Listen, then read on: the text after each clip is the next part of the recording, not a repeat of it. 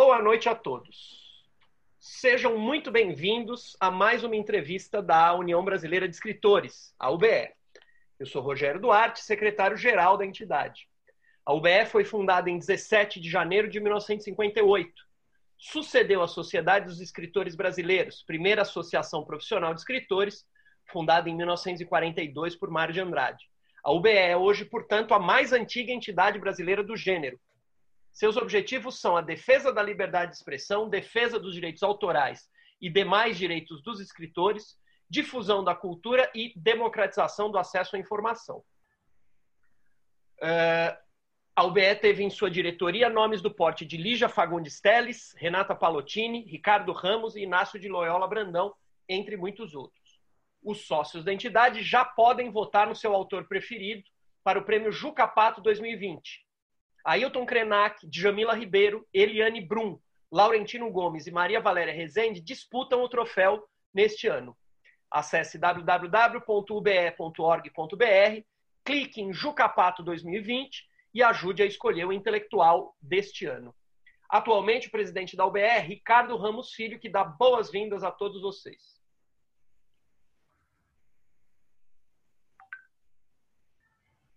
Seu microfone está desativado, Ricardo. Só vou pedir para você ativá-lo. Desculpa, pessoal. Boa noite. É muito legal estar com vocês aqui mais uma terça-feira, recebendo um amigo muito querido, Márcio Gaspar. É, a gente hoje vai fazer uma entrevista diferente, nós vamos fugir um pouco da literatura e vamos fazer uma entrevista falando sobre música, sobre MPB, rock, e vamos fazer uma entrevista também diferente, porque acho que é pela primeira vez aqui nós vamos fazer uma dupla de entrevistadores. Eu vou entrevistar junto com o Rogério. Tá? Então, a gente começou a brigar muito para ver quem ia entrevistar o Márcio, e aí, para a gente não sair no braço, a gente falou: ah, então vamos entrevistar nós dois. Quer dizer, como nenhum cedia, a gente falou: então vamos nós dois. Né? Então é isso. Sejam bem-vindos. Boa noite, Dulce. Eu vi que você acabou de entrar. Né? Boa noite, Patrícia, Gaspar. Eu acho que pelo sobrenome você é filha do, do, do, do Márcio? É, tua filha? Irmã, irmã. Ah, irmã? Ah, tá. Irmã. Legal, é. que legal, que bacana. Boa noite. Tá? Boa noite. Né? Boa noite para todo mundo. Vamos lá, Rogério. Podem se filiar ao BE todos aqueles que se consideram escritores, que tenham livro escrito e publicado e ou aqueles que publicam regularmente textos na internet. Desde o início da quarentena, todas as terças às 19 a UBE tem promovido entrevistas com escritores. Essas entrevistas acontecem via Zoom, como está acontecendo neste exato momento, são transmitidas ao vivo pelo YouTube e ficam disponíveis na página da UBE, no próprio YouTube, no Spotify e no Google Podcasts. O entrevistado de hoje é o jornalista, escritor e produtor cultural Márcio, Márcio Gaspar, profissional da indústria fonográfica em sua fase mais resplandecente. Ele vai falar um pouco disso para a gente. Na Som Livre Sigla produziu, ao lado de Aretusa Garibaldi, os discos Cartola, Bate Outra Vez, Ataúfo Alves, Leva o Meu Samba e Adoniran Barbosa, o poeta do Bexiga. Foi crítico musical e repórter especial do Jornal da Tarde e colaborador da Billboard da revista Billboard, Afinal, revista do CD, Qualis e Época. Depois ele experimentou a vida de executivo em agências multinacionais de comunicação corporativa, teve a sua própria empresa nesse setor e foi diretor de uma multinacional de tecnologia. Hoje, de forma independente, junta a experiência acumulada a novos aprendizados em projetos diversos para variadas áreas. Muito boa noite, Márcio, seja bem-vindo. Muito boa noite, Rogério. Obrigado pelo convite. Ricardo e Rogério, estou aqui à disposição. Vamos lá. Você começa, Rogério? Começo eu? Você, por favor. Tá legal. Antes de começar, eu quero mandar meu beijo. Eu acabei de ver quem entrou aí para Vanira. Beijão, Vanira. Beijo para você, Mariana, prima. Tudo bem? Beijo para as duas. É... Márcio, é... é uma pergunta tradicional que eu vou adaptar um pouco no teu caso, né? Aqui, geralmente, quando o cara é escritor, e você é, você tem, você escreveu Acabou Chorare, né? É, a gente pergunta como que começou o interesse pela literatura. No teu caso, eu quero saber, e aí juntando é, juntando um pouco essa pergunta com uma outra pergunta, né? Uma que você diz que que quando você era jovem você não queria ser nada, que você queria ser um puta guitarrista, né? É, e então é, é, um pouco essa coisa assim de como foi o teu, como nasceu o teu interesse pela arte, é, a vontade de ser o guitarrista, quais os guitarristas importantes para você, é, quem que você acha é, quais os mais importantes? Me fala um pouco desse teu começo. Assim. Nossa, bem ampla a pergunta. É, bem, bem. Você pode se divertir à vontade. Bom, eu nasci numa família não exatamente ligada à arte, mas ligada às letras. Meu pai é, foi um jornalista é, importante, é, acho que eu herdei dele esse, esse gosto. E a coisa musical começou, por incrível que pareça, exatamente com a minha ligação com os Novos Baianos, que eu conheci pessoalmente muito garoto, com 16, 17 anos.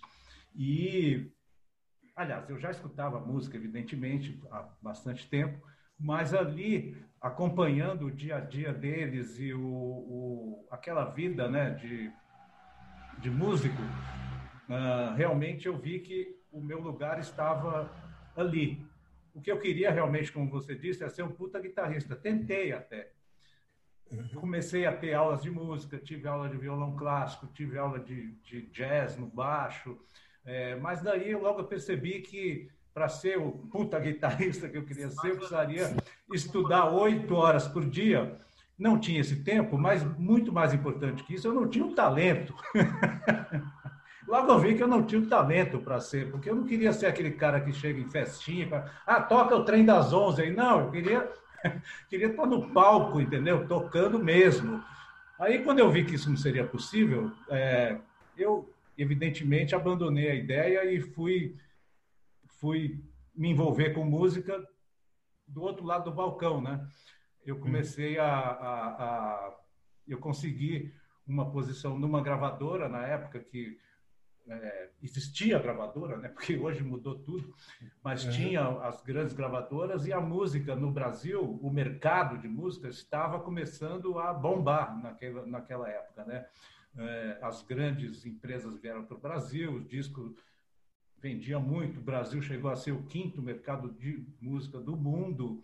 É, houve o desenvolvimento também dos, das, das rádios FM, né, que não tinha antes, então as pessoas começaram a ouvir mais, as casas noturnas, é, os grandes espetáculos começaram, e também uma geração de música brasileira que se é, consolidou naquela época, final dos anos 60, começo dos anos 70, que é uma geração privilegiada, né? De, de Caetano, de Gil, de Milton, de, de, de, sei lá, tanta gente, né? Isso movimentou também o mercado e trouxe uma juventude para esse para esse mercado, né? É, então, quer dizer, eu comecei nas gravadoras, comecei numa gravadora chamada RCA, que é, é do cachorrinho, né? Do cachorrinho. cachorrinho.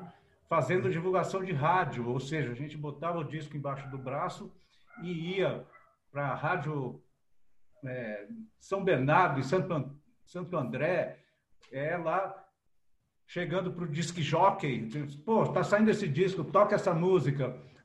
Foi assim que começou. É verdade, e, Márcio? Tinha essa ah. coisa de jabá que você precisava pagar? Ah, tinha. Para... tinha. tinha muito. Tinha muito. É, né? ah, tá. E além de levar o disco, quando eu. É, que isso, isso eu comecei com 17 para 18 anos. Aí, com a, a. Aí, logo no começo, só, só me mandavam para para as rádios lá do Diadema, de né? Hum. São Bernardo, era, era um sofrimento. Mas daí eu fui subindo, não sei o quê, daí eu comecei a, a, a vir para o circuito mais, né, uh, mais VIP, vamos dizer assim, as rádios paulistanas, e também ir com, porque isso se fazia na época, ir com o próprio artista na rádio. Tá. Então, no começo era, de novo, era, foi uma grande escola, né? No começo era Lindomar Castilho, Valdir Soriano, Perla, não sei o quê, mas logo eu já estava saindo com Gilberto Gil, com Caetano Veloso, com Gal Costa, com Milton Nascimento, e artistas internacionais também. É, Então, quer dizer, eu comecei a, a, a, viver esse mundo muito do ponto de vista do mercado, né? E também aprendendo a, é, ouvindo muito, né? Porque eu sempre gostei e tal. E como você falou, vou responder a parte dos guitarristas agora. É, guitarra, para mim, sempre foi um instrumento que me fascinou muito. Quer dizer, tinha os grandes guitarristas internacionais, que eu era fã até, até hoje, né? Tipo, os meus heróis aí, vamos dizer, eram Eric Clapton, uh, Jeff Beck, Pete Townshend, Rory Gallagher, John McLaughlin, é, essa turma. E aqui no Brasil eu tive contato muito, muito, é, muito de perto com o Pepeu. O Pepeu dos Novos Baianos, para já introduzir o assunto Novos Baianos, o Pepeu, ele sem estudo nenhum, sem nenhuma. Ele, o cara até hoje não sabe ler música, nada. Ele é totalmente intuitivo e ele é o guitarrista brasileiro por excelência. Ele é o grande guitarrista brasileiro. Ainda uhum. é. É uhum. Na época que ele surgiu, tinha, já tinha quem? Tinha o Serginho Dias dos Mutantes, Serginho Dias dos Mutantes, que é muito bom, não sei o quê, mas que logo enveredou para um caminho esquisito de o Mutantes, depois que saiu a Rita Lee, virou um conjunto de rock progressivo, meio que um xerox do Yes. Uhum. E que, pô, né, não tem nada a ver. Uh, e você tinha o Lenny Gordon, que é um grande guitarrista, sempre foi, que era o guitarrista que fez é, grandes discos com os baianos, né, com Gil, é, em Londres, inclusive, a guitarra do, do, do, dos discos do Gil, do Caetano, Expresso 2222, é, os discos da Gal, Divino Maravilhoso, o disco da Gal a todo vapor, aquele ao vivo é, icônico, né? É tudo Lene. Só que o Lene era um cara, coitado, ele tinha sérios problemas é, mentais de esquizofrenia e também mergulhou nas drogas, então, quer dizer, ficou pelo caminho também. Então, sobrou quem? Pepeu. Pepeu, que foi o cara que fez realmente na guitarra, nas cordas, né? Não só guitarra, violão, bandolim, é, guitarra baiana, etc., ele fez a junção do, de toda a referência de Hendrix, de é, Clapton, de Jimmy Page, aqueles caras da época, com o chorinho brasileiro, com Valdir Azevedo, com, com é, os grandes violonistas, Baden Powell, etc., bossa nova, música brasileira, com rock, tudo na guitarra do Pepeu. E o mais, mais bacana é que o cara não tinha equipamento, Ricardo, não tinha equipamento nenhum. Então o cara ouvia o disco do Jimi Hendrix e ele conseguia tirar o som do Jimi Hendrix sem pedal, sem equipamento. Eles faziam, eles tinham uma TV na sala que eles desmontaram a TV e com as válvulas da TV montaram um amplificador lá. Quer dizer, então isso, o improviso brasileiro é sensacional nessa história, porque o cara conseguia reproduzir sem equipamento, sem equipamento nenhum o som do Jimi Hendrix. Uhum. Só ele conseguia. E com uma guitarra Giannini que era uma porcaria. Era uma uhum. droga. É, como era na, naquela época, a gente falava, né? O, o violão ou era Giannini ou era o Del Vecchio. O, o é, era ruim, né? O, o Del é. Era legal, né? É. Bacana. Agora, guitarra, né, como é eletrônica, e era mais complicado ainda, né? Guitarra, uhum. não tinha guitarra no Brasil. E, e ainda era, tinha reserva de mercado, quer dizer, não tinha, mas também você não podia importar. Uhum. Ou importava debaixo do pano ou pagava uma nota que ninguém tinha. Então, quer dizer... Uhum. Uhum. e você, você... Ah, fala, Rogério. É, é, antes da gente entrar no, no assunto do livro, dos Novos Baianos, é, agora que a gente falou lá da, da tua é, dessa tua origem, desse teus, desses teus primeiros contatos. Eu não sei se é prematuro, mas eu queria é, é perguntar.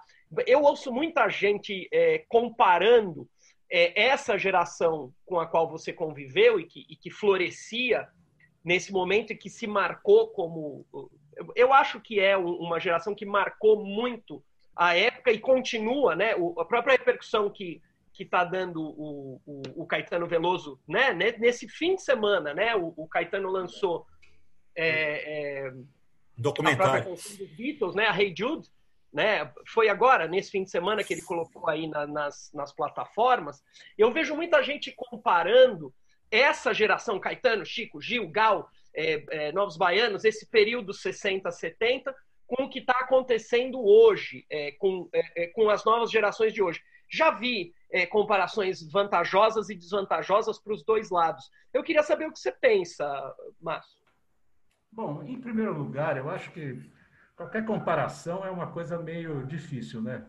Você comparar, por exemplo, escritores também, como é que você vai comparar um Garcia Marques com o Jean-Paul Sartre, com o Guimarães Rosa? Pô, não dá para comparar. Cada um tem seu universo, tem sua história, tem sua, seu estilo, etc. Então, por aí eu já acho que é, é sempre injusto para alguém a comparação, né?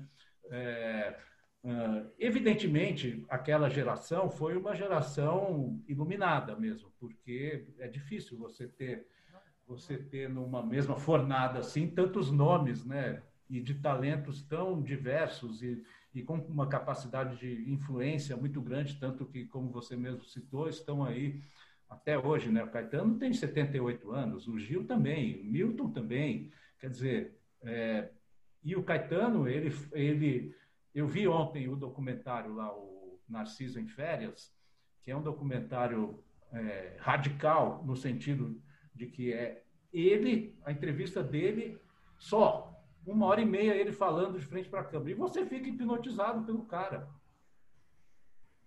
Impressionante, né? É... Então, mas eu acho que aliado a esse talento, você tem sempre que considerar o momento, né? o momento histórico, o ambiente em que esses caras surgiram, em que eles se formaram, em que eles floresceram. Os ambientes, o mundo, tudo muda muito rápido. Né? Hoje em dia, para um artista se estabelecer, às vezes é muito. É, por um lado é mais fácil, porque cada um, qualquer um pode ter o seu canal de YouTube. Você não tem mais, você não depende da gravadora se interessar, pagar uma grana, pagar um estúdio para você gravar.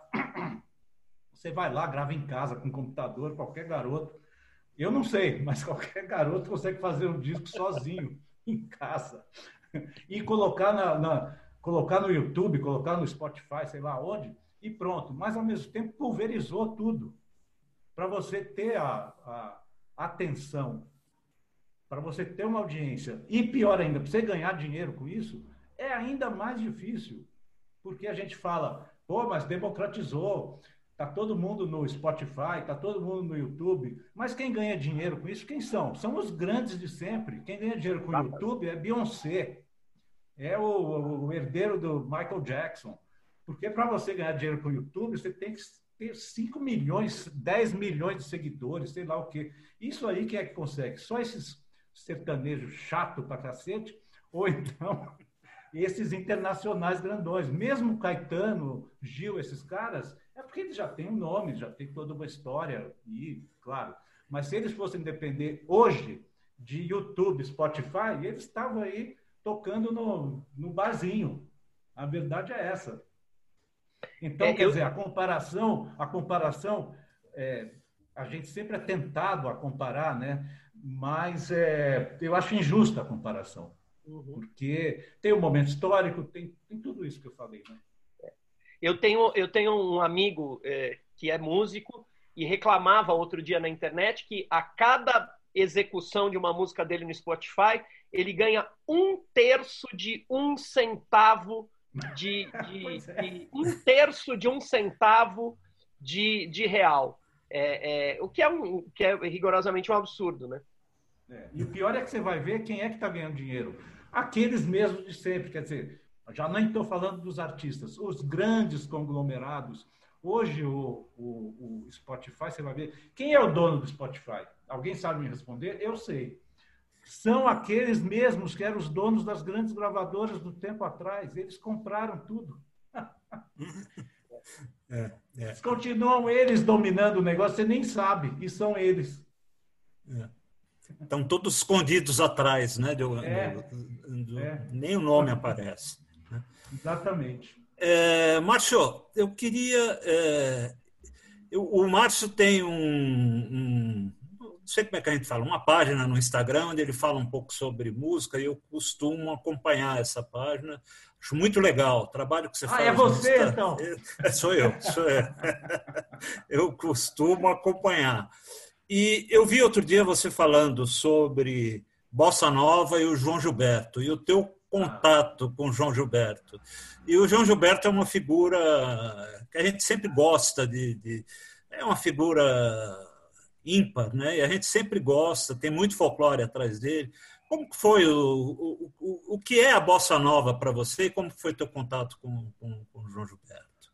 Bom, a bossa nova, é, a bossa nova foi muito criticada por alguns conservadores ou puristas, né? Tipo nosso amigo José Ramos Tinhorão, é, que dizia que era uma uma adaptação do jazz americano, etc e tal, blá, blá. Mas não é meu parente, tá? Só, só para livrar tá a barra, não é meu parente. Tá? não, mas é um pesquisador de muito respeito, é um cara que merece muito respeito. É, então, mas uh, a Bossa Nova foi também tida como elitista, porque era um movimento, vamos dizer assim, é, fechado nos apartamentos do Leblon ali, né? Por meia dúzia de, de, de representantes da classe média, etc. Tem tudo, tudo isso tem seu fundo de verdade. Mas, ao mesmo tempo, foi a primeira vez, né, desde, desde o começo do disco no Brasil, 1910, 1915, que tinha uma música jovem. Tinha uma música jovem, porque antes era aquelas o samba canção, aquela coisa gritada, aquela coisa chorada, né, de, de Francisco Alves, de é, é, Vicente Celestino, Dalva de Oliveira, que tem o valor tal, mas é difícil imaginar um garoto de 18 anos ouvindo aquilo naquela época, né? E a bossa nova não, trouxe uma leveza, trouxe um jeito brasileiro de fazer música para é, jovens. É, e sofisticada, musicalmente muito sofisticado. Os, os, a batida do João, os acordes da bossa nova, é, as letras tinha umas bobagens também, né? Barquinho, não sei o quê, mas tinha a sofisticação de um Vinícius de Moraes, de um Sérgio Ricardo, quer dizer, as letras inteligentes, Carlinhos Lira, etc. É, e João Gilberto foi foi um cara realmente muito é, muitíssimo importante. É, é, eu não era um cara da música brasileira, aliás, mais uma vez, vou ter que tirar o chapéu aqui para Novos Baianos, porque eu fui conhecer Novo, é, João Gilberto via Novos Baianos, porque eles começaram a falar tanto disso, eu pô, preciso ouvir esse cara para ver quem é. Aí que eu fui ouvir. E depois, quando eu estava trabalhando em gravadora, eu tive a oportunidade de ter contato direto com o João. É, ele voltou para o Brasil, ele está morando no, no, nos Estados Unidos, né, depois no México, é, e voltou para o Brasil em 70 e 79, agora não sei, 78, 79, votou de, definitivamente, né? E daí a gravadora que eu estava trabalhando, que era a Warner, quis montar uma entrevista coletiva com ele no hotel aqui em São Paulo, e daí tinha aquele batalhão de jornalistas, fotógrafos e tal, e eu vi o João tão acuado, tão assustado num canto, assim, ele abraçado com a filha, a Bebel, que era pequenininha, devia ter uns 10 anos, não sei, é, e ele não conseguiu falar nada. Eu fiquei com pena dele ali, eu vi, eu olhei nos olhos dele, eu vi que ele estava apavorado com a situação. Ele é um cara, era um cara, né, meio problemático assim, no sentido meio é, sociopata, vamos dizer assim, né? É, tinha um problema no bom sentido, com, né? É, no bom sentido, quer dizer, ele tinha muitos problemas com, com gente, né? É, e é, mas ele, ao mesmo tempo, é uma pena que, quer dizer, agora que ele morreu, eu acho que cada vez mais a música dele vai ser muito mais ouvida e reavaliada do que as esquisitices dele, né? Porque teve um tempo que o folclore em torno do João Gilberto ficou mais importante até do que a música dele, o que é uma pena, né? Porque a música é o que, o que importa é a obra do cara, né? Afinal de contas. É, uhum. Mas eu tive com o João, depois, quando eu estava na Ação Livre, produzindo aquele disco que o, que o Rogério citou no começo, um disco sobre a Dona Irã Barbosa, eu me lembrei de ter ouvido o João cantar Saudosa Maloca do Adoniran várias vezes em shows, mas, mas eu vi que ele nunca tinha gravado. Aí eu falei, pô, vou ligar para o João, quem sabe ele tope gravar né, no disco. Aí eu consegui o telefone dele, liguei para ele, ele me atendeu muito é, solicitamente, imediatamente, ficamos conversando um tempão, não sei o quê. Ele falou: Ah, sim, adoro Saudosa Maloca, gostaria muito de gravar e tal. E daí a gente ficou de marcar uma data para tal da gravação. E, é, e daí, por meses a fio, eu conversei com ele pelo telefone, de madrugada, que era a hora que ele funcionava. É, ele me ligava de madrugada, a gente falava sobre um monte de coisa, falava do Adoniran, da cultura brasileira, me surpreendia a visão, a amplidão de visão que ele tinha, as opiniões dele sobre cultura brasileira, não só música, literatura, artes plásticas, ele, o cara sabia tudo. E futebol também, gostava muito de falar de futebol. Uhum. É, mas é, conversávamos sobre tudo isso de madrugada, e, mas nunca conseguimos marcar o dia da gravação. Não aconteceu. Porque ele tinha essa dificuldade, entendeu? É um cara, do ponto de vista prático, zero. Uhum. O Márcio. Mas, é, e eu, só uma coisa mais sobre o João Gilberto, que eu sempre falo de João Gilberto, gosto de falar isso. É, eu fiquei muito triste quando ele morreu, nem tanto pela, pela morte em si, porque ele já estava, coitado, já estava muito muito debilitado, etc. Estava velhinho já, né? Estava velhinho, estava sofrendo tal. Então, quando é assim, é até melhor, né? Mas eu fiquei muito triste, sobretudo porque, pela situação que se formou logo antes da morte dele, daquela briga, aquela baixaria entre os filhos, a discussão, não sei o quê, e ele tendo que morar de favor no apartamento não sei de quem, o Caetano, aliás, que, que nem gosta de falar nisso, mas eu sei o Caetano que pagou os últimos anos dele, foi o Caetano que financiou é, médico, apartamento, comida, tudo. É, e é, acho tristíssimo que um cara como João Gilberto, patrimônio da música, da cultura brasileira, tenha que viver de favor nos últimos anos de vida. O governo, se a gente tivesse um governo, é, deveria assumir esse cara, deveria dar tudo para ele. Porque o que ele fez pelo Brasil é muito mais que 500 Bolsonaros vão fazer na vida inteira, na outra vida, na reencarnação, os filhos dele e o cacete. Então, porra, é João Gilberto, caramba. É, é. Isso que me deixa triste. Não, é horrível, é horrível. Horrível. Márcio, é, é, vou, vou, aqui é, abrir meu coração. É, às vezes, quando eu dou aula, eu, quando a gente chega no século XX, eu sou professor de literatura, quando eu chego no século XX, é, dependendo se eu tenho tempo, eu faço um panorama da, da, da canção popular no Brasil no século XX. E uma grande dificuldade que eu tenho de explicar para os alunos, porque assim, você pega o, o, o, Verdade Tropical do Caetano, o Caetano diz: no dia em que eu ouvi João Gilberto, eu divido a minha vida antes desse dia, depois desse dia. O Gil diz a mesma coisa, Chico Buarque diz a mesma coisa, e os meus alunos têm uma dificuldade séria. Você tem que entender que os meus alunos são garotos hoje, são mais ou menos nascidos ali pelo ano 2000. E eles têm dificuldade de entender essa virada que foi o, o, o, o Chega de Saudade, né? o lançamento do Chega de Saudade, se eu não me engano, em 1959. Você não quer me ajudar? O que, que, que, você diria para essa moçada? Que aí eu vou mostrar essa entrevista toda vez que eu, que eu der essa aula.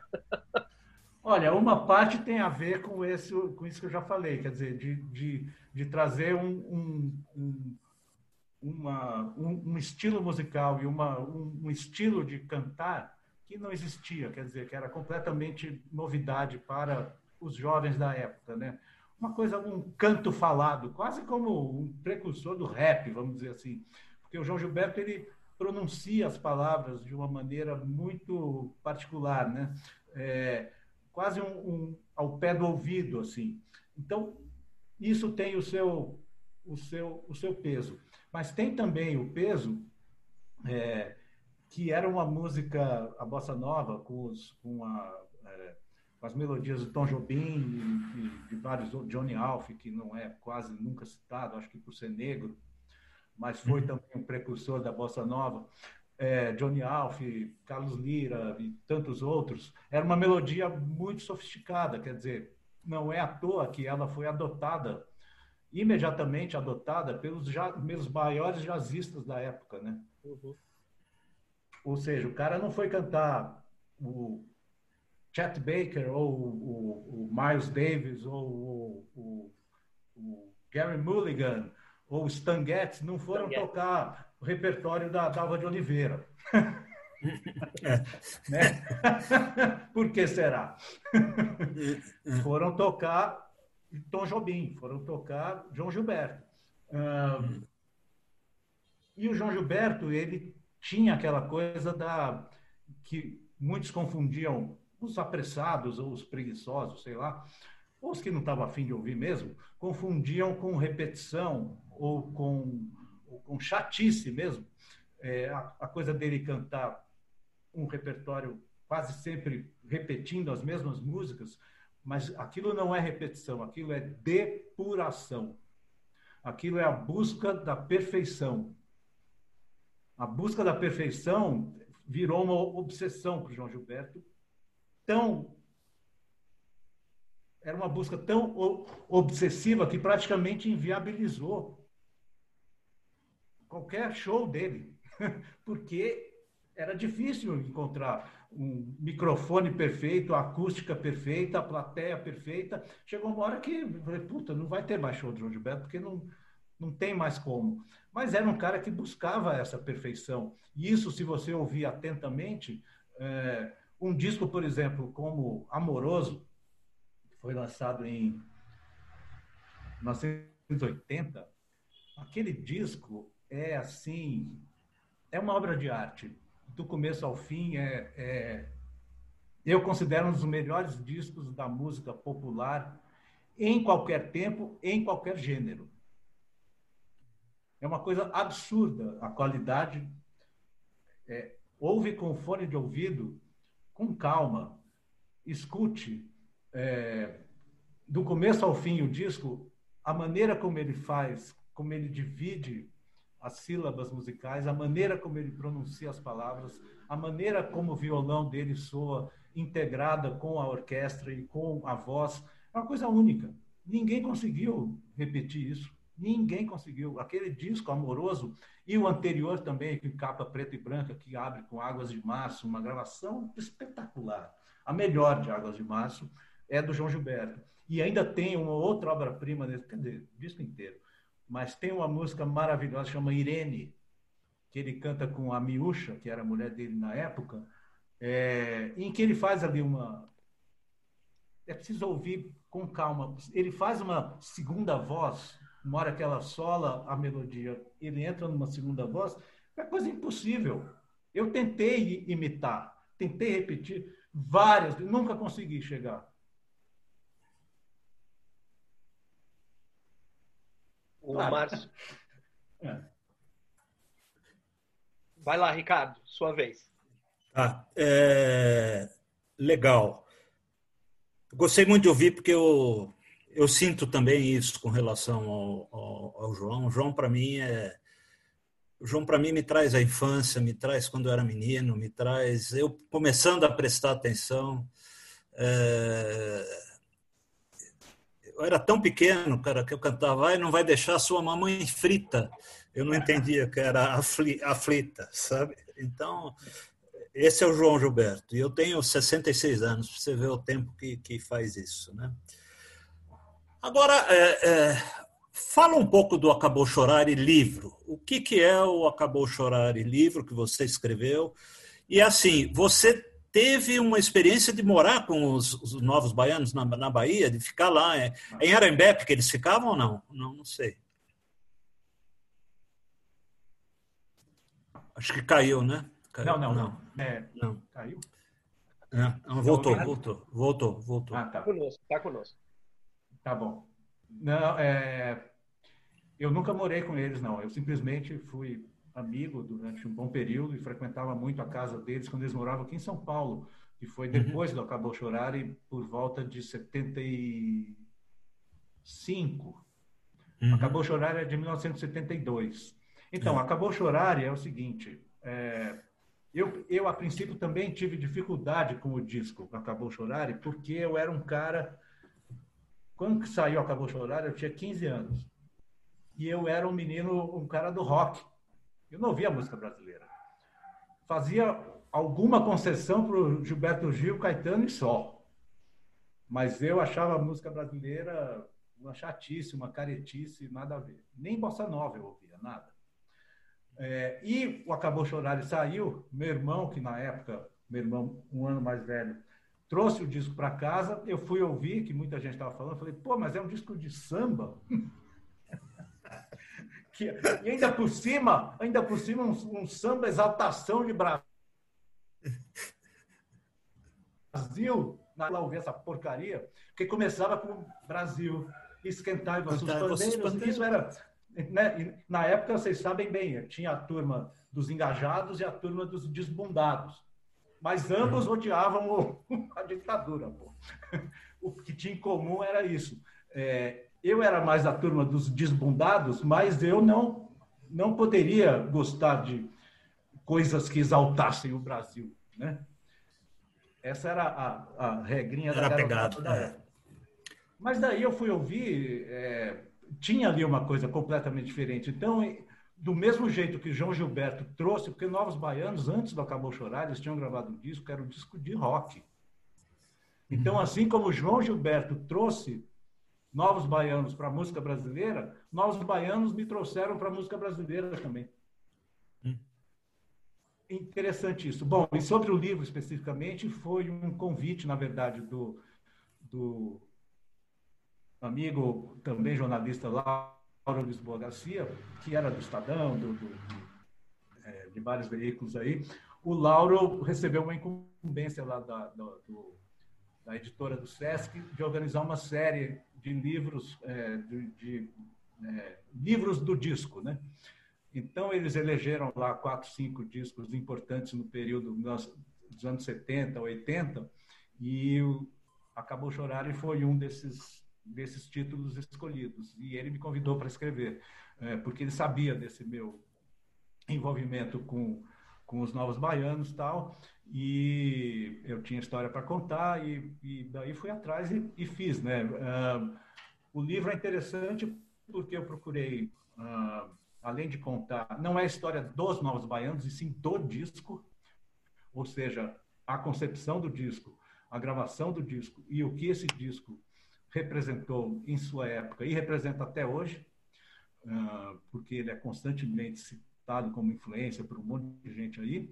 Uh, mas eu procurei também mostrar um pouco do entorno, do entorno da época, do cenário não só musical como político do Brasil da época, porque é meio surpreendente você ver é, em plena ditadura, 72, né, a época mais ferrada, governo Médici, uh, aquele bando de maluco cabeludo lá, fazer um disco daquele e conseguir passar sua mensagem ser um dos, foi o mais vendido na época.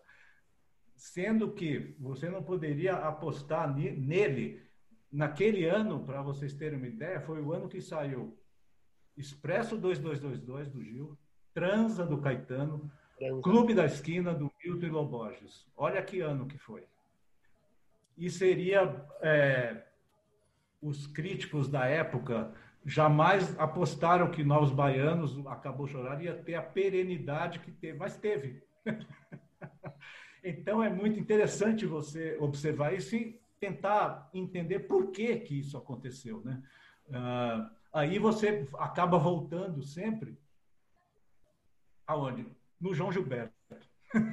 Você acaba voltando no João Gilberto na capacidade que esse cara teve de catequizar aqueles, de canalizar a energia daqueles é, jovens novíssimos baianos para a música brasileira, que era uma coisa que eles não tinham é, em mente ainda.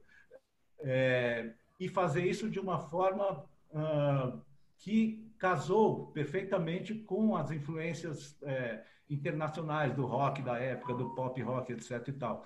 Uh, é importante dizer também que, além do aspecto musical, nós baianos tiveram uma influência, tiveram uma representatividade comportamental, né, na época, com toda aquela uh, filosofia de, de, vida em comunidade, uh, a coisa do, da, do cabelo, da barba, do, das roupas coloridas, da maconha, é, tudo isso viveram lá em comunidade num sítio lá no Rio que era uma era realmente uh, eles chamavam né comunidade músico, como é que é? Músico lisérgica futebolística.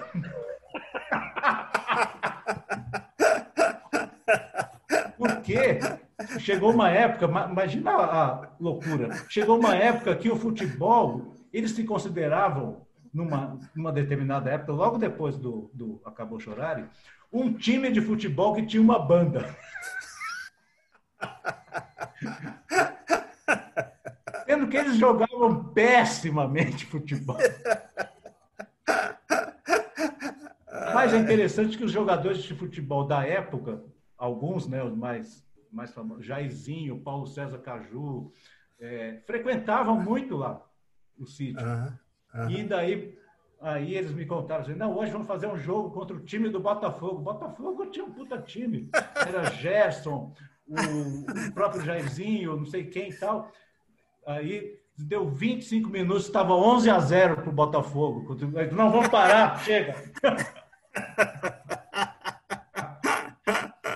E tem um documentário, tem um documentário que eu até eu, eu cito no livro, dá para ver no, no YouTube, embora a cópia esteja ruim, mas um documentário que foi dirigido em 1972 pelo Solano Ribeiro, que era o cara dos festivais da Record lá.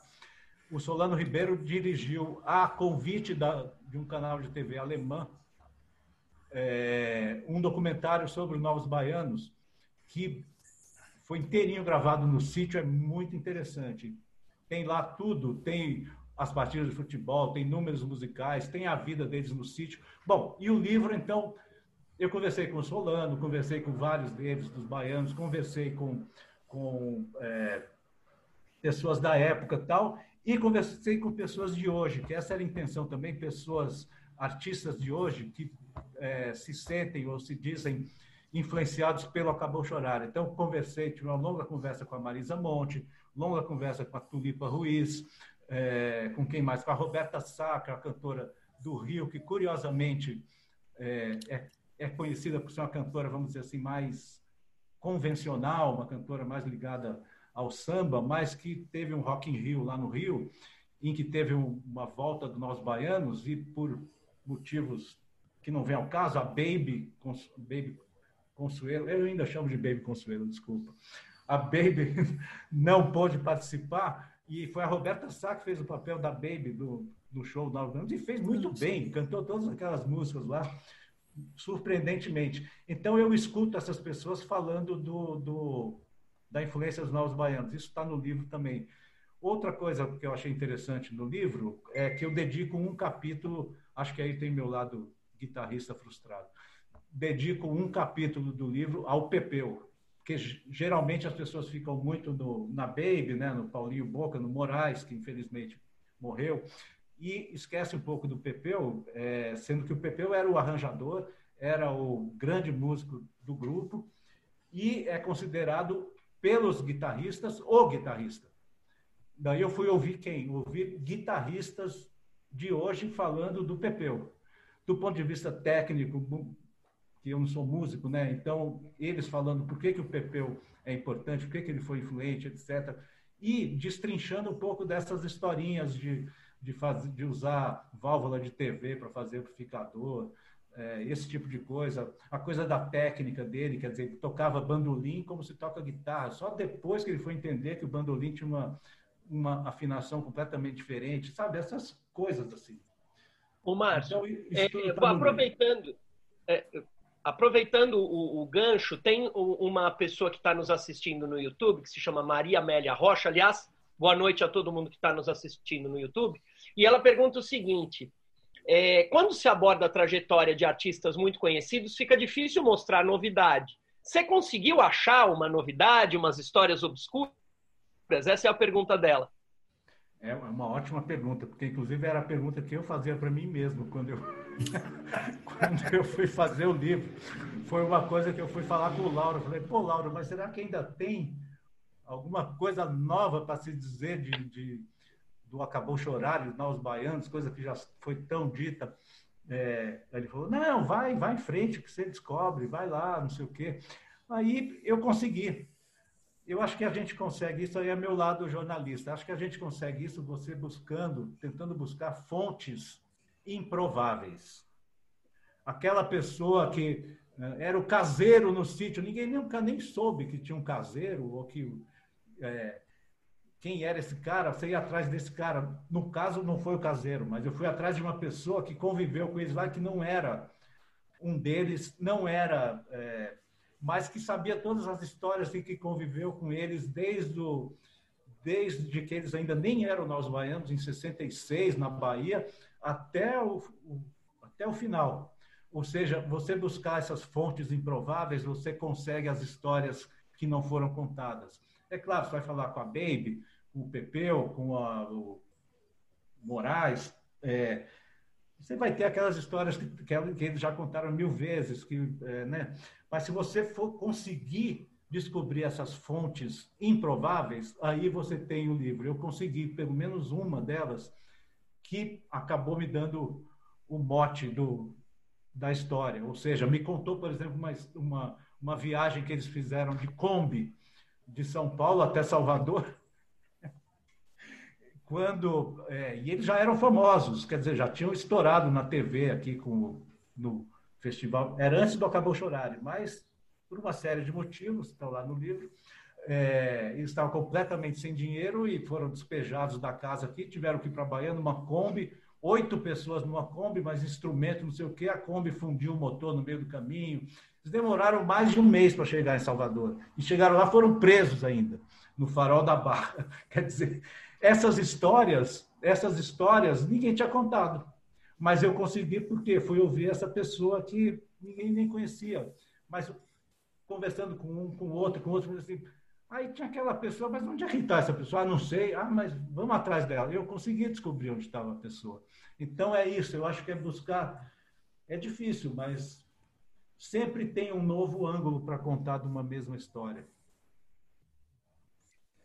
Legal. Márcio, é, sair um pouco da música brasileira, tá? É, ir um pouco para fora. É, eu, tanto quanto você, você que está sendo entrevistado, nós temos uma coisa em comum que é detestar sertanejo, né?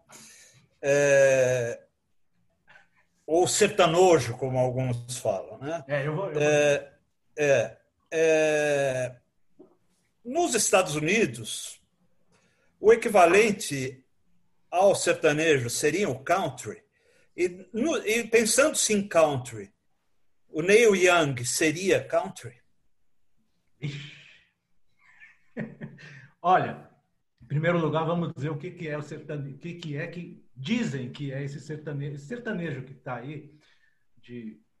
É, eu não sei nem o nome da Bruno Marrone, não sei quem, não sei quem lá. Isso não é sertanejo, em primeiro lugar. Né? O sertanejo, para mim, que eu gosto, inclusive, é o Pena Branca, Pena Branca e Chavantinho, Tonico e Tinoco. Esses caras, sim, é música caipira.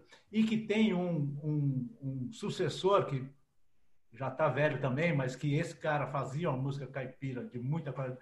É o Renato Teixeira, por exemplo. Uhum. Esse sim. Ou o pessoal lá do, lá do Mato Grosso, Almir Sater, é, TT Espíndola mesmo, é, tinha aquela música pantaneira tal. Isso é, é, música do interior do Brasil, é muito bonito, né? Muito bonito. Agora, esse sertanejo, que se convencionou chamar de sertanejo, é uma reunião entre, os, entre o que existe de pior do iê, iê, iê o pior da, do country americano e o pior da música pop mundial. Única coisa que tem de sertanejo é que é cantado em terças, né? O, primeira voz, segunda voz, só. E aquelas letras horríveis, né? Machistas, um sofrimento desgraçado, a dor de corno, uma coisa pavorosa, pelo amor de Deus, uma pobreza literária que me dá engulhos, assim. Agora, quanto ao country americano, é um pouco diferente, porque você tem o country americano é, de qualidade, de bastante qualidade. Tem uma tradição boa lá de ótimos cantores country, não sei o quê. É, gente como Dolly Parton, Merle Haggard, é, um,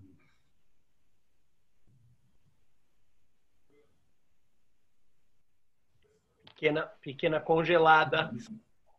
É, tá. Neil Young, Neil Young é um, antes de mais nada, ele é canadense, né? Ele veio, foi jovem para os Estados Unidos. É, ele tem mesmo um lado country forte, mas é um lado country é, do, do bom country americano, vamos dizer assim. É, mas o Neil Young é muito mais do que isso, né? Porque ele é um cara muito versátil, tem uma carreira aí de quase 60 anos, eu acho.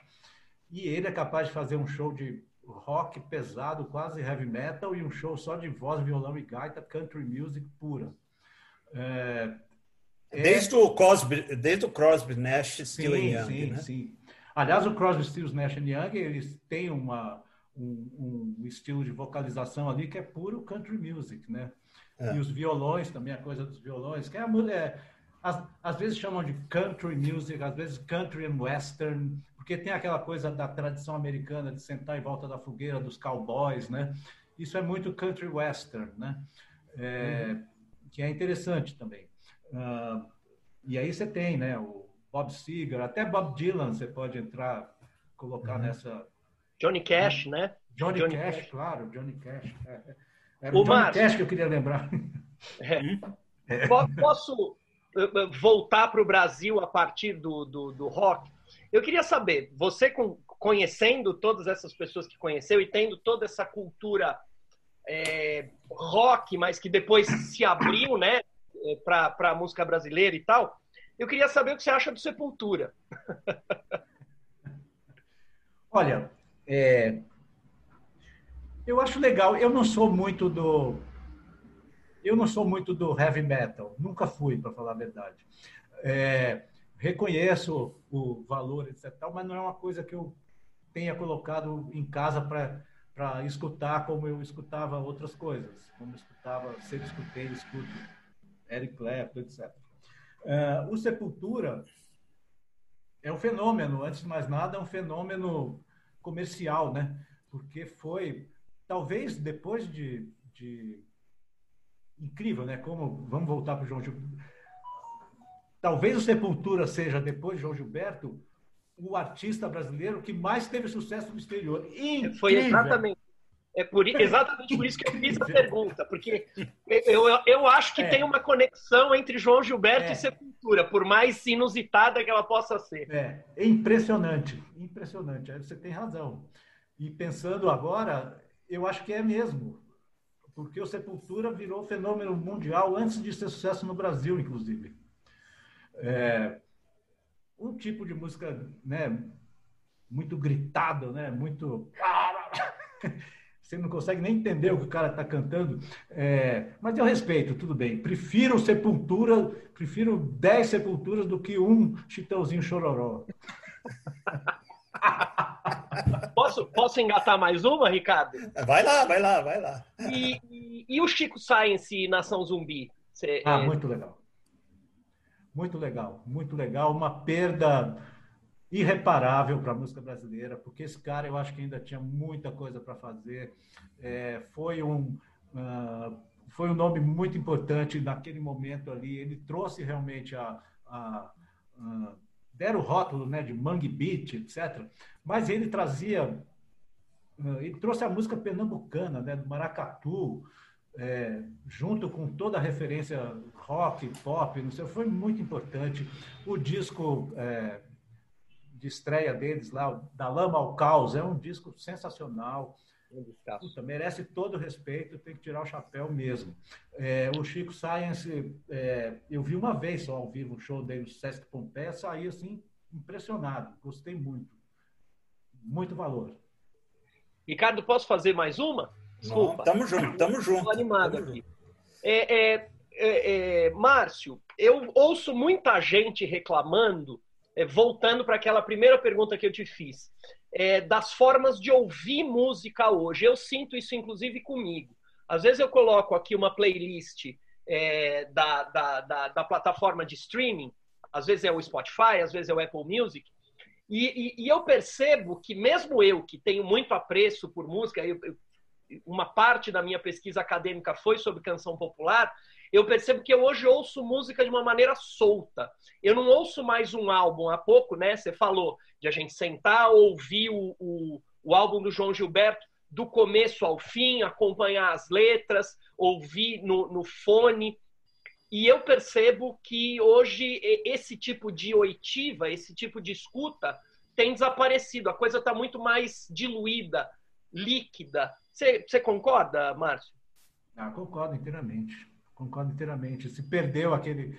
Eu, quando garoto, eu tinha o prazer né, de ir numa loja de disco, numa hi-fi, museu do disco e tal, comprar um disco lá, com, é, economizava o dinheirinho lá para comprar aquele disco, você levava o disco para casa, era uma experiência completa, não só ouvir o disco, como a capa do disco, ler as letras, o, o cheiro do disco, o encarte, as fotos, tudo. Isso se perdeu, né? Infelizmente, já era, não adianta mais. Não, não, já tinha perdido no CD, né? Já começou é, a perder no tinha, CD. Começou a perder no CD ali se perdeu a parte visual né, e física, né? E agora se é. perdeu a parte, como o Rogério falou, você não escuta mais é, o LP de fulano, o, o uhum. CD não sei de quem. É, o próprio, os, os próprios artistas mais, é, mais tradicionais, né? Caetano, etc., você vê que hoje já estão lançando uma faixa por vez. É. Acabou o negócio. Ah, vai sair o disco novo do fulano. Não tem mais, vai ter cada vez menos isso. Eu acho triste, mas. Aquela coisa que a gente tinha de ouvir o disco e já saber qual era a próxima música, né? É, Você às vezes já uma... começava a cantar é. antes de começar, né? É, e, e, e uma coisa que começou com, com, com rock, uma coisa que começou, na verdade, com Beatles, com Sgt. Peppers, que foi o primeiro LP, vamos dizer assim, conceitual que tinha uma sequência. A faixa 1 tinha a ver com a faixa 2, que tinha a ver com a faixa 3, etc., assim por diante.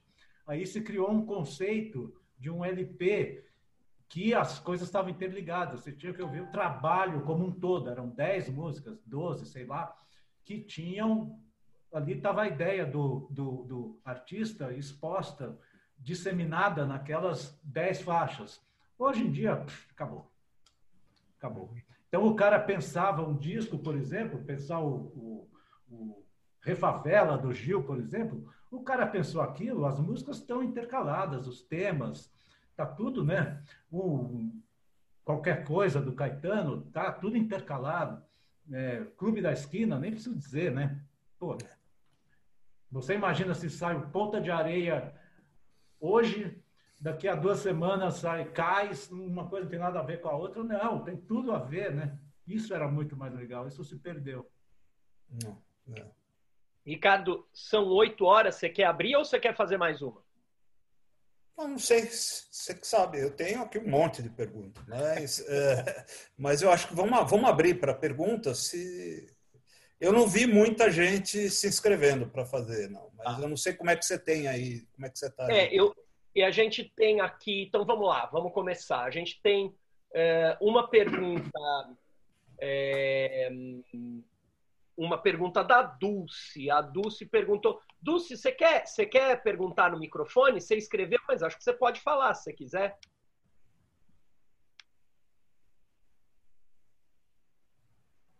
Boa noite, Márcio, Gaspar. Boa noite. Muito prazer em estar podendo falar com você. É, eu gostaria de saber a sua opinião sobre essa, essa, essa etapa da, da década de 70, a efervescência da música popular brasileira.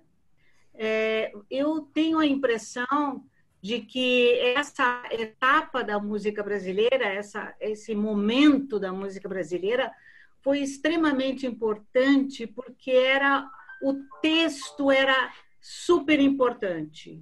Eu tenho a impressão que o texto é que realmente chamava a, a, música também, mas o texto era importante. Era de cada palavra era importante. Você vê, ah, não precisa ir muito, você sabe como é que é. Todo, eram verdadeiros poemas, eram poesias, eram crônicas, eram pensamentos muito profundos. Eu acho que agora impossível. Claro, eu concordo com você que não se deve comparar absolutamente nada, mas eu tenho a impressão que o texto ele, ele, ele apela para a pessoa, e isso em, em, em concomitância com, com a época que nós estávamos. E nós estamos em outras épocas horríveis e com tantos problemas, no entanto, não aparece texto em música. Pode aparecer uma variedade de músicas, eu nem estou acompanhando muito a música brasileira atualmente, mas o texto ele diz muito, é como um livro, é como um trabalho de escritor, era realmente eu cheguei de música brasileira nas minhas aulas da universidade. É, porque realmente é, é para se, se trabalhar em cima do texto. Eu gostaria muito de ouvir a sua opinião. Não, eu concordo, eu concordo. É, realmente, como eu falei, aquela geração foi muito privilegiada, né? Realmente você tinha a figura... Um Chico Buarque, por exemplo, e o não produz a, a, a cada... Né? André né? também. É, você não acha um Chico Buarque na esquina aqui, né? Um cara que escreve construção, por exemplo, né? É, é. Ou então, tem uma letra dele que eu acho que é mais recente, quer dizer, não é tão recente, mas é bem mais recente que construção, aquela letra de futuros amantes, aquilo lá é uma coisa espetacular, assim. Né? Sim. Os escafandristas virão procurar, né? Nossa, é uma coisa linda aquilo. É, é. Agora, esses caras todos, eles tinham é, referências muito né, importantes aí, de Drummond, de Vinícius, de Guimarães, de Bandeira, né, de, de Machado, de João Cabral, é, eles trazem isso né, no, no, no, trabalho deles. Agora, o que eu vou fazer uma defesa aqui também da, das gerações atuais. é, como eu disse antes, está muito pulverizado, então muitas vezes é difícil, ainda mais se você não tiver paciência para procurar, para ir buscar, é difícil achar mesmo. Mas tem coisa boa por aí, viu, Dulce? Tem coisa bem legal sendo feita. Ah, eu, tô, eu fiquei muitos anos trabalhando com o barroco, né? Minha tese, uma Sim. das minhas teses é sobre o barroco francês.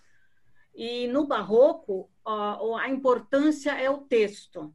Sim. É um período em que o texto é fundamental.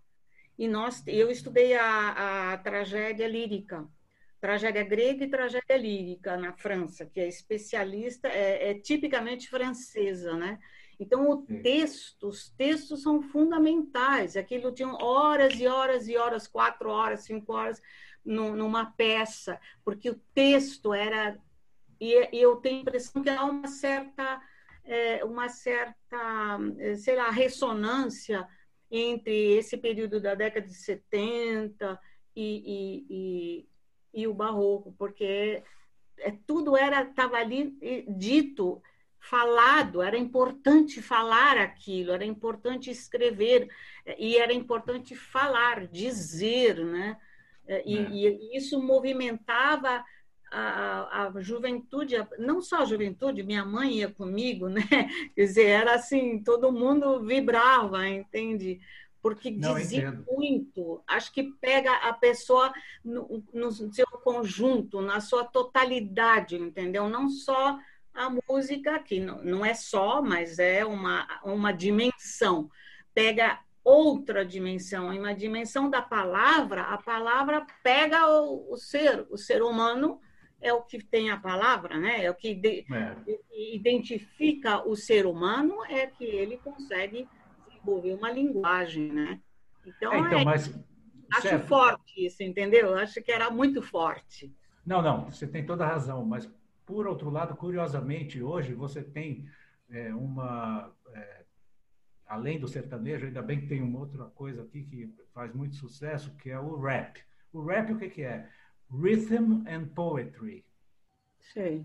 Uh, esses caras do do rap, eles têm uma linguagem que fala direto com o pessoal aí. Mas é meio agressivo. E é, e é muito mais palavra do que música. Mas você não acha um tanto agressivo? Mas eles têm por que serem agressivos. As peças deles, as são um pouco é aquela batida violenta, entendeu? Aquela é, batida. Mas eu acho que. É... Você bate com violência.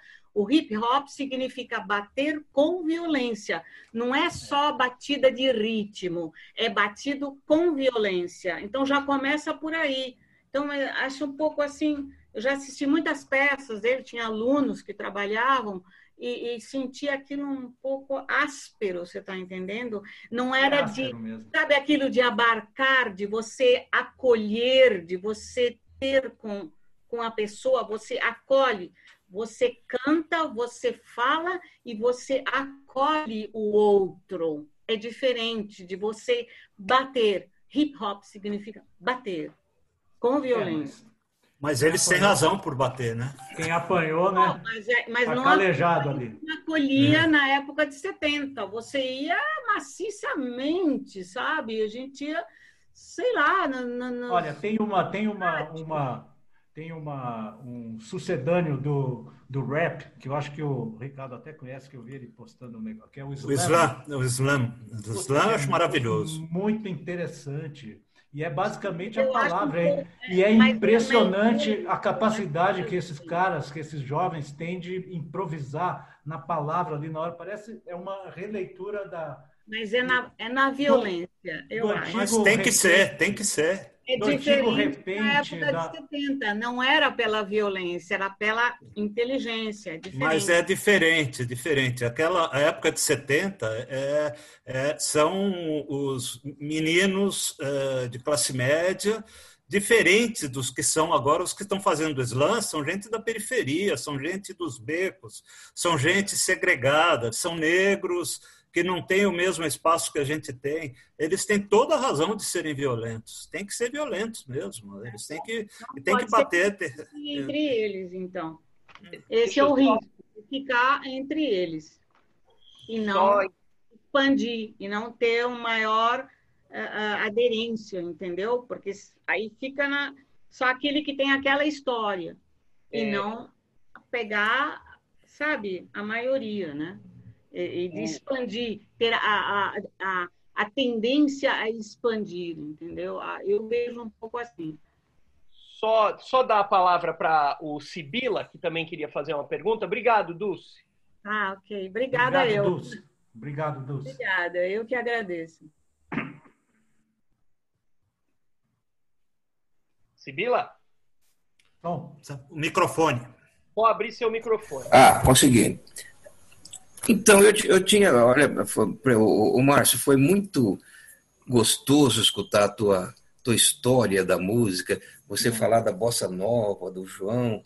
É, muito gostoso. E você falou de uma, de uma forma de quem faz, né? de quem está lá no meio. Não foi uma exposição acadêmica, profissional. Que, foi muito gostoso te ouvir te falar. E, então, eu queria aproveitar. É, para te perguntar, é, eu quando ouço Bossa Nova, e na sequência, ou enfim, paralelamente, eu ouço um jazz, eu vejo uma, uma, uma aproximação muito grande entre, entre os dois estilos, né? O, da Bossa Nova e o jazz, ou, e o inverso, né? É, eu estou muito errado, estou ouvindo muito errado, ou estou um pouco certo? E eu tenho mais uma pergunta, Rogério, depois você deixa eu Deixa eu fazer a outra. Claro, claro. Ó, Sibila, está completamente certo. Está completamente certo, porque, inclusive, o, o, o, os grandes nomes da bossa nova, tipo Tom Jobim, é, o próprio João, eles escutavam muito quem? Chet Baker. Chet Baker era o cantor, trompetista do jazz que, que meio que antecipou a bossa nova, com aquele jeito de cantar dele suave, o trompete dele também era, era muito bem colocado, assim, é, de uma forma muito sutil. É, e as harmonias da bossa nova, tecnicamente, melodicamente falando, elas se aproximam com as é, se aproximam das harmonias jazzísticas. É, por isso, inclusive, que o que os jazzistas que eu já citei aqui, Gary Mulligan, Cannabon Adderley, é, tantos outros, Oscar Peterson, eles viraram intérpretes da bossa nova. Por isso também que o que o que o que o Tom Jobim maravilhou quem? O Frank Sinatra, que era, não, não nos esqueçamos, Frank Sinatra era um cantor de jazz, né? das grandes big bands lá, de Tommy Dorsey, etc. O Frank Sinatra tinha essa alma jazzística e ele viu no Tom Jobim uma confluência ali, né? Então tem tudo a ver o jazz com a bossa nova, com certeza. A pergunta é totalmente pertinente.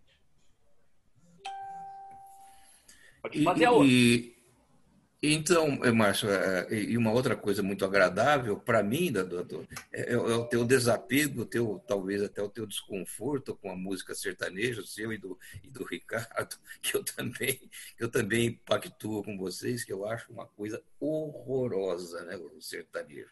Mas vamos fazer um clubinho queria... anti-sertanejo.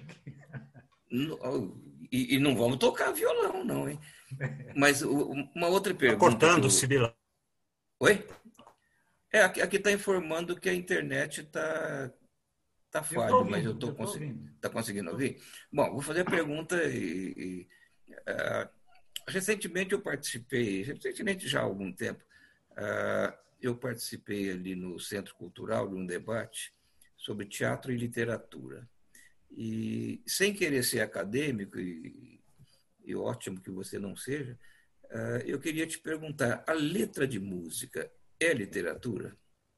É claro que até, até bula de remédio é literatura, mas eu estou é. falando de uma coisa mais, mais consistente. Né? Essa pergunta é traiçoeira, viu? Porque. É, é, eu, eu sei que lá, lá no nosso debate, no nosso debate no Centro Cultural deu uma briga desgraçada. É, porque ah, não dá para você generalizar. Toda, toda letra de música é literatura ou toda letra de música tem que ser literatura. É, é importante que o Palado escreveu aqui. Bob Dylan ganhou o Nobel, né? então, mas eu considero que muitas, muitas sim são literatura, outras não. Quer dizer, eu não generalizo, mas e tem aqueles, aquelas letras de música que só existem mesmo enquanto em conjunto com sua melodia. Por exemplo, um compositor que às vezes é muito muito criticado pela pseudo pelo pseudo hermetismo de suas letras ou bobajada de suas letras é o Djavan, por exemplo. Djavan, muita gente diz, pô, mas açaí, zumbido do mel, sei lá o quê, é, tem nada a ver, mas esse caso é um, é um, é um bom exemplo aqui.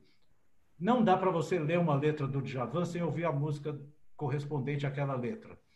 Quando você ouve a música, você vê que a letra é, uma, é, um, é um comentário não só literário, mas rítmico em cima da melodia. As letras, as palavras têm tudo a ver com a melodia daquela música. É assim com Açaí, com Sina, com várias músicas do Djavan. Ah, então, a, a música existe enquanto, aliás, a letra existe enquanto suporte ou complemento daquela, daquela melodia, né? É, então, muitas vezes a gente vê em jornal, por exemplo, hoje praticamente não vê, porque a crítica musical praticamente morreu também no Brasil, como tantas outras coisas, infelizmente, né? Mas mas você via crítico de música isolando, por exemplo, ah, mas nessa letra ele falou isso, não sei o quê. Pô, mas é difícil você falar isso num, num texto, porque você tem que estar ouvindo a música para falar da letra da música. Eu acho que é, se o cara fosse, fosse só poeta, então ele não ia fazer a música, é só a poesia, entendeu? É claro que tem, como eu falei, tem várias letras que sobrevivem sem a música. Chico Buarque tem várias, né? Caetano Veloso também tem. Uh, mas outros não. Isso eu não acho que é demérito do compositor. É um compositor que compõe letra e música junto. Tudo bem. Tem aqueles que a letra. O, o, o Chico, por exemplo, é muito mais. Ele mesmo fala, né? Ele é muito mais letrista do que violonista ou cantor. Então é natural que as letras dele, e é um cara muito, né? Muito bom letrista né? e é escritor também, quer dizer, então o Chico Buarque ele ele tem essa qualidade, mas com isso eu não estou diminuindo outros cujas letras não sobrevivem sem a música. Deu para entender? Espero que sim.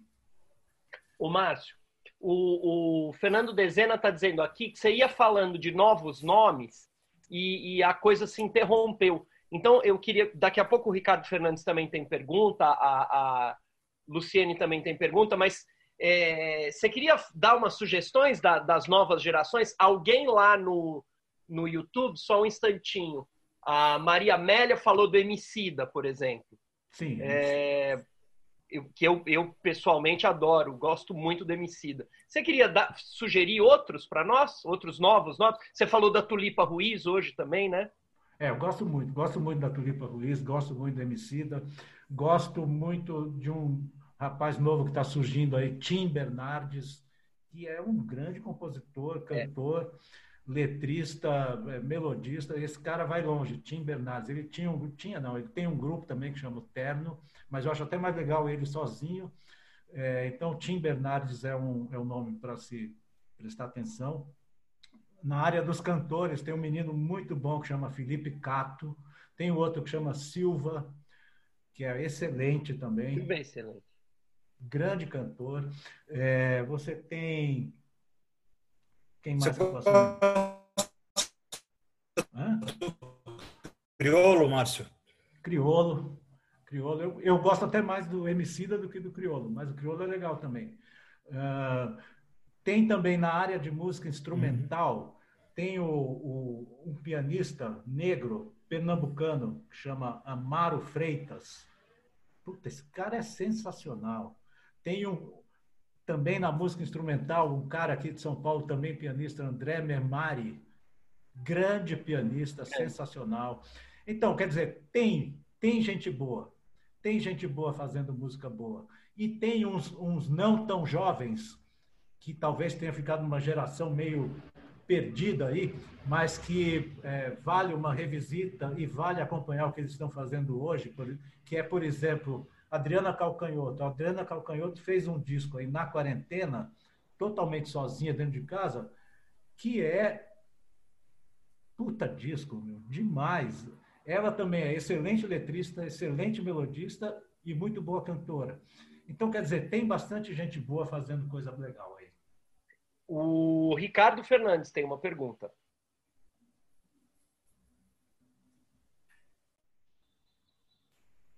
Só abrir seu microfone, Ricardo. Tudo bem, Márcio? Opa, tudo bem. Tudo jóia? É. Você estava comentando dos, do, desses músicos, né, desses letristas, enfim, de gente nova, né?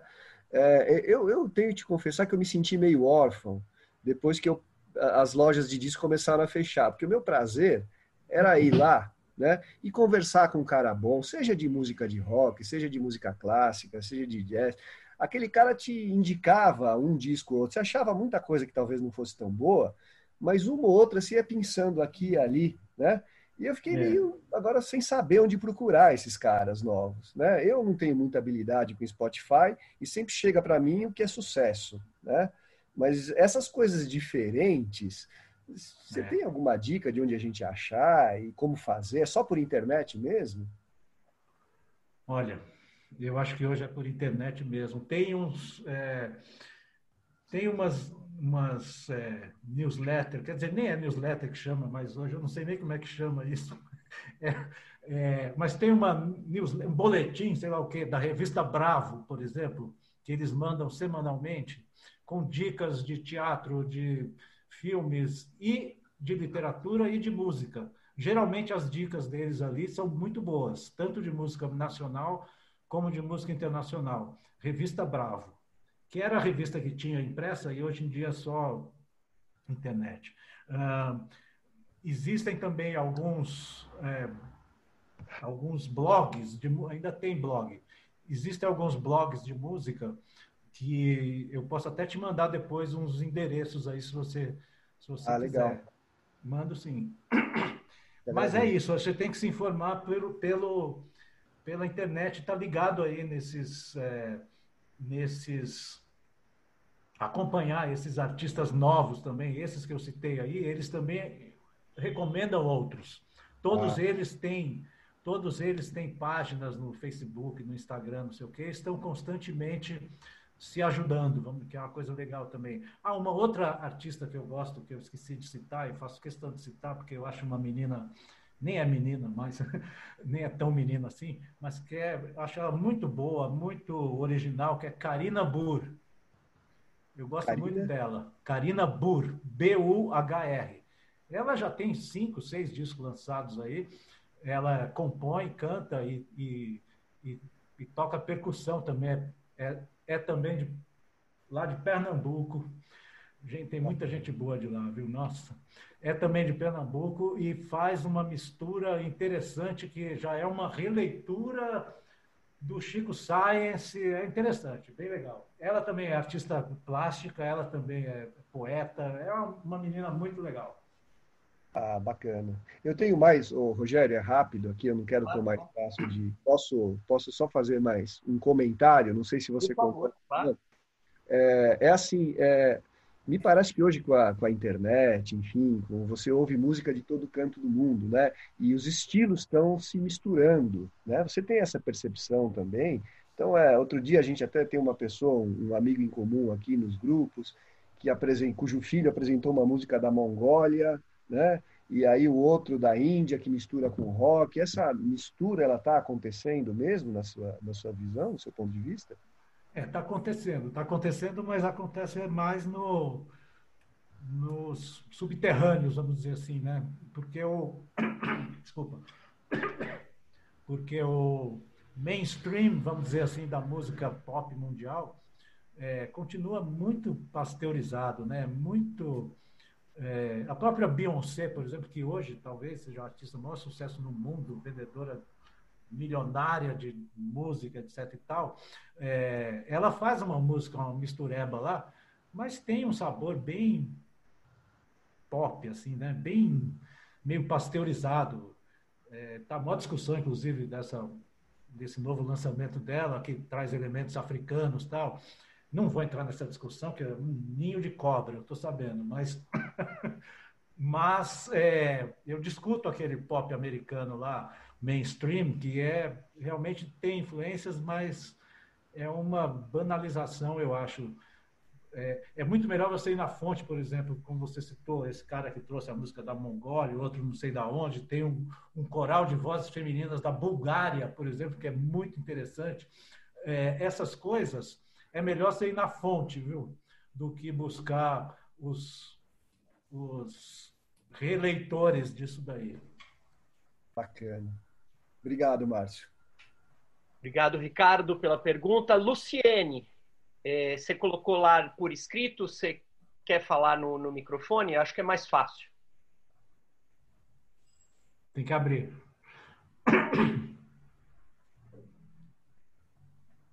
Luciene, precisa abrir seu microfone. Veja se aparece aí. Agora acho que sim. Deu? Deu. Estão me ouvindo? Sim. Tudo bem, prazer, viu? É Luciene. então, eu moro, eu moro aqui em Portugal e eu fico impressionada como as pessoas na Europa amam a música brasileira é tocado aqui, é, é engraçado, parece que você está no Brasil alguns momentos, porque eu ando muito a pé aqui, adoro fazer caminhada, e nos bares, nas ruas, nas praças, é só música brasileira. É incrível, é samba, mesmo pagode. Agora, hoje, eu fui acordada ao som de funk, que eu adoro. Eu moro num apartamento que moram umas estudantes. E uma francesa estava escutando funk. Aí eu, eu, eu, falei, ai meu Deus, eu falei para ela, olha, você pode escutar o que você quiser, mas você fecha a porta, pelo amor de Deus. Não deu. Ai, eu odeio funk. Parecia, sabe que eu acho que no inferno deve tocar funk. Eu acho que é meia hora, de, meia hora de funk e meia hora de sertanejo, vai alternando. Assim. É, deve ser. E aquela eletrônica também, que eu odeio, aquele tum-tum-tum lá, que parece que eu vou enlouquecer. Eu escuto uma, já tenho que sair, né? É horrível. E ela escutando e, e varrendo e alegre, 20 anos, né? Ela tem. Eu perguntei, mas você gosta de, de funk mesmo? Ela, Ah, eu adoro, eu adoro a Anitta. Eu falei, nossa, mãe do céu. Por que, que você, por que, que você acha que os jovens estão tão fascinados com, com essa música machista? De, eu acho uma música que denigra a imagem da mulher o tempo todo, né? E isso está tá chegando. Me lembra do Michel Teló, daquilo, é, assim você me mata, ai, se eu te pego. Gente, aquilo é horrível. E aqui em Portugal foi o maior sucesso, eles falam disso até hoje. O que está acontecendo no mundo para que as pessoas gostem tanto desse lixo de música? Para mim, né? Para mim é. É, eu acho que é, o lixo de música nesses canais mais mais gerais, vamos dizer assim, sempre existiu, né? Sempre foi sempre foi meio assim, né? É, o funk realmente, bom, antes de mais nada, eu preciso dizer o seguinte: funk é um nome impróprio para esse estilo de música, porque o funk mesmo, funk verdadeiro funk, é era aquele funk dos Estados Unidos feito no começo das décadas de 70 por James Brown, por Earth, Wind and Fire, por Stevie Wonder. Esse era o funk. Stevie Wonder, todos que você citou são maravilhosos, né? Isso que é aqui é todos, todos. E tem muitos mais que, né? É... Acho que deu uma parada aqui. Não, voltou. Agora voltou. Voltou. Então, é... mas o funk, a gente precisa olhar o funk carioca que surgiu agora. É surgiu no Rio de Janeiro, mas agora já se espalhou, né? Não é só mais carioca. Mas é, a gente procura, a gente tem que procurar olhar esse movimento, vamos dizer assim, do funk, que era funk carioca, virou funk brasileiro, mas como de uma forma mais ampla, eu acho. Quer dizer, a música, realmente, eu nunca vou pôr aqui a Anitta para tocar e cantar aqui, porque eu realmente também não aguento. Mas eu procuro encarar isso de uma forma mais sociológica, vamos dizer assim, da mesma forma que eu encarava o rap, que hoje já o, o rap brasileiro, né, que hoje já é, já superou até essa fase, mas eu acho que o funk a gente tem que olhar também como uma forma de manifestação é, daquele do pessoal lá da, da realmente que não tem outra forma de expressão do que aquilo ali, né? dominado pelo tráfico, pelas milícias. É, é difícil ali. Então, é meio difícil você fazer uma crítica estritamente musical do funk, alienando dessa crítica os aspectos sociais e do ambiente onde ele surge e onde ele é cultuado. Né? Então, eu até procuro me abster um pouco disso para não ficar uma coisa elitista, entendeu? É, ao contrário do sertanejo, que o sertanejo não, é totalmente mainstream, é totalmente grana, totalmente mercado. O funk, quer dizer, apesar da Anitta e de outros, ele deve estar ganhando muito dinheiro, mas ainda é uma, uma coisa meio que surge, é, que surge organicamente, vamos dizer assim, do underground das, das comunidades, que agora não é mais favela, também é comunidade, tá? Não é mais favela. Sim, é comunidade, é. Mas eu então, acho quer dizer, é isso. É, é isso. É rapidinho, tem a ver também que eu acho com a coisa do, do, empoderamento feminino, né? Essas cantoras cantam muito. Eu vou, eu vou jogar na sua cara essas, essas, essas Exatamente. E eu faço Exatamente. e, e, a jovem se identifica, né? Mesmo a francesa, é. ela se identifica. É engraçado, porque é um feminismo machista, né? É, um feminismo machista, é isso mesmo. É um feminismo machista. É isso aí. Obrigada, viu? Obrigada. Obrigado, Lu. É, última pergunta para o Fernando Dezena. Boa noite, Márcio. Boa noite. Ô, Márcio, ouvindo você falar e pensando um pouco na música, é, a gente vê que a história da música brasileira ela possui dois ritmos. Nós temos o samba, que desde quando nasceu nunca saiu de moda, e um outro ritmo.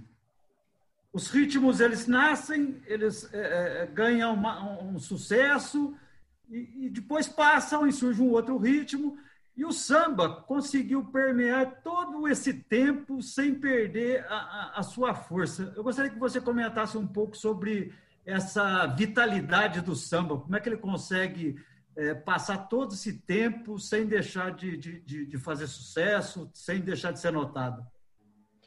É verdade, bem observado. O samba é, é realmente é, ele marca, na verdade, o começo da, da música brasileira, brasileira mesmo, né? Porque ele surge ali no começo do século passado é, como um caldeirão, né? Uma coisa que dizem que nasceu na Bahia, dizem que nasceu no Rio, na verdade acho que foi nos dois lugares.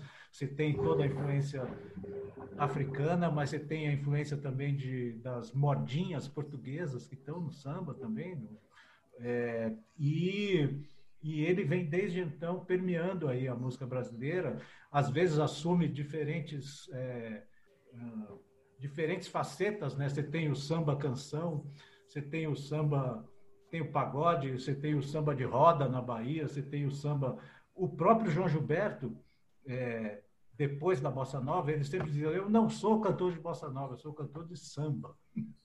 Ele dizia isso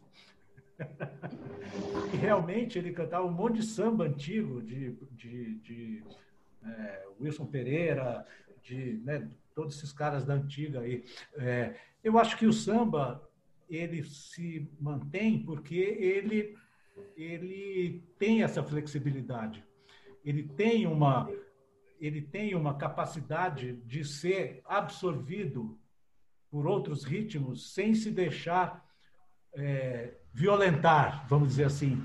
Então você tem o você tem o Jorge Ben que apareceu com um chamado samba lanço, você tem o samba rock, você tem o samba jazz. Olha só, tantos gêneros, né? O próprio bossa nova era um samba intimista, né? Em vez de chamar bossa nova, poderia ser um samba intimista, porque aquela batida é de samba. Então, eu acho que é mesmo o gênero brasileiro por excelência, e que bom que seja assim, né? Porque eu acho que ele resume ali, pela sua própria versatilidade, pela sua flexibilidade, pela sua capacidade de se manter vivo e relevante por tanto tempo, ótimo que seja o samba representar a música brasileira com mais propriedade. É isso. Valeu, obrigado. Obrigado, Dezena. Bom, é, estamos indo para o encerramento. Ricardo, é, você quer fazer as despedidas? deixa eu. Enquanto o Ricardo faz as despedidas, eu vou eu, eu vou abrir daqui a pouquinho o arquivo para mostrar para vocês as próximas entrevistas. Pode ser, Ricardo?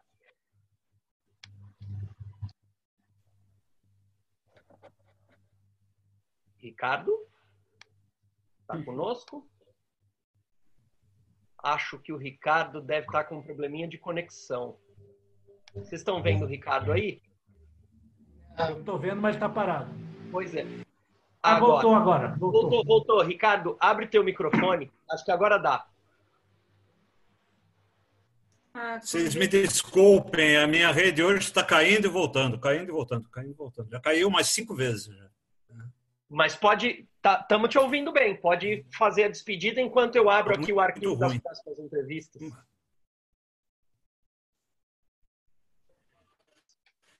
Bom, eu queria primeiro agradecer ao Márcio, dizer que adorei a tua entrevista, Márcio, foi e agradecer a presença de todos e dizer que eu espero todo mundo na próxima terça para a próxima entrevista, tá? Como sempre, obrigado a quem esteve presente. É, foi muito gostoso estar com vocês de novo. Obrigado, Ricardo. É, Márcio, só antes da gente se despedir, se despedir, eu queria só fazer essa, essa pequena, só mostrar a nossa agenda das próximas terças-feiras. É, então, na semana que vem, 15 de setembro, a gente tem Cintia Matar, que vai é, falar de, de é, direitos autorais, que foi um, debate que a gente iniciou aqui, acho que dois meses atrás. Dia 22 de setembro, a gente vai falar com Luísa Velima, é, cuja história. É, Luísa Velima conhece todo mundo, é que nem o Márcio Gaspar, conhece todo mundo. Então, a Avelima tem muita história para contar para a gente é, sobre literatura. É, ele é tradutor do russo, foi da direção da UBE durante muito tempo. E, claro, ele tem a obra literária dele também. Dia 29 de setembro a gente vai ter o Tony Belotto para falar mais da literatura dele do que do rock and roll, mas não, não tem como, a gente vai perguntar um pouquinho de Titãs também. Então, o Tony Belotto vai estar dia 29. 6 de outubro, é Ana Luiz Escorel. Meu amigo Fester, você quer falar para nós da Ana Luiz Escorel por um minuto? Só abrir o teu, como é você que vai entrevistar, só abrir o teu microfone? Veja se aparece aí. Consegue? Veja se você consegue. Pode falar. Acho que está aberto. Mas não estamos te ouvindo. É, não tá, não tô te ouvindo. Agora sim, vamos lá. Ana Luísa Escorel é escritora, tem algumas obras e é também editora. Ela é proprietária da Ouro Sobre Azul, que tem umas publicações muito interessantes, inclusive está publicando agora, republicando a obra do Antônio Cândido. E ela também é artista plástica. Então, acho que é sobre isso que nós vamos falar. Legal. E, e já deixa, deixa o, o, o, microfone aberto aí, que daqui a pouco você fala de Vavi. 13 de outubro, Aline Bey, é uma escritora que ganhou um monte de prêmio, acho que eu não me lembro se foi no ano passado ou se foi em 2018, com o livro. Ai, eu esqueci agora. O peso do pássaro morto. Peso Sim. do pássaro morto. O peso do pássaro morto. Ela ganhou que prêmios, Ricardo? Você, você. Ela ganhou Prêmio São Paulo, eu acho que o Jabuti também, né? é. com esse livro, com Peso é. do Pássaro Morto. Tá? que é o livro Paulo... de estreia dela, é o romance de estreia dela. E é um romance em poesia, né? Isso é, é muito. É, esse é um romance maravilhoso. É um romance em prosa poética, né? É, é. Um... é bem interessante. É, fala da Vavi, é, por favor, Fester. Vavi Pacheco Borges inaugurou a coleção Primeiros Passos, o primeiro volume é dela, O que é História. Ela tem diversos livros, e o mais recente é uma biografia do Rui Guerra, chamada Paixão Escancarada, um livro maçudo, umas 400 e tantas páginas, que é fruto de uma pesquisa de 10 anos. Ela foi à África, foi à Europa, pesquisou para valer o Rui Guerra. E é uma historiadora, professora de história, trabalhou muitos anos na PUC de São Paulo e na Unicamp. Obrigado. 3 de novembro, João Zanello Carrascosa, é, aí é um escritor consagrado, né, com um monte de livros. O, o, o, o, eu não saberia dizer qual que é o mais famoso do Anzanello. Acho que é o entre entre entre é, sete. Eu não me lembro. De novo, hoje eu estou ruim dos é, títulos. É, dos sete dos sete aos 14, alguma Isso, coisa é assim. É, né? Exatamente. Esse é. livro, Carrascosa, escritor, e Alcides Vilaça, no dia 10 de novembro, é, foi professor da USP de literatura mas é também poeta e vai conversar conosco. Esses são os próximos entrevistados. Obrigado, desculpa. Ele ainda é professor da USP, né? Ainda ah, é tá verdade. Ele, ele não se aposentou, né? Ele ainda está lá, desculpa. Eles agora se aposentam, estão se aposentando mais tarde. Foi para os 75, né?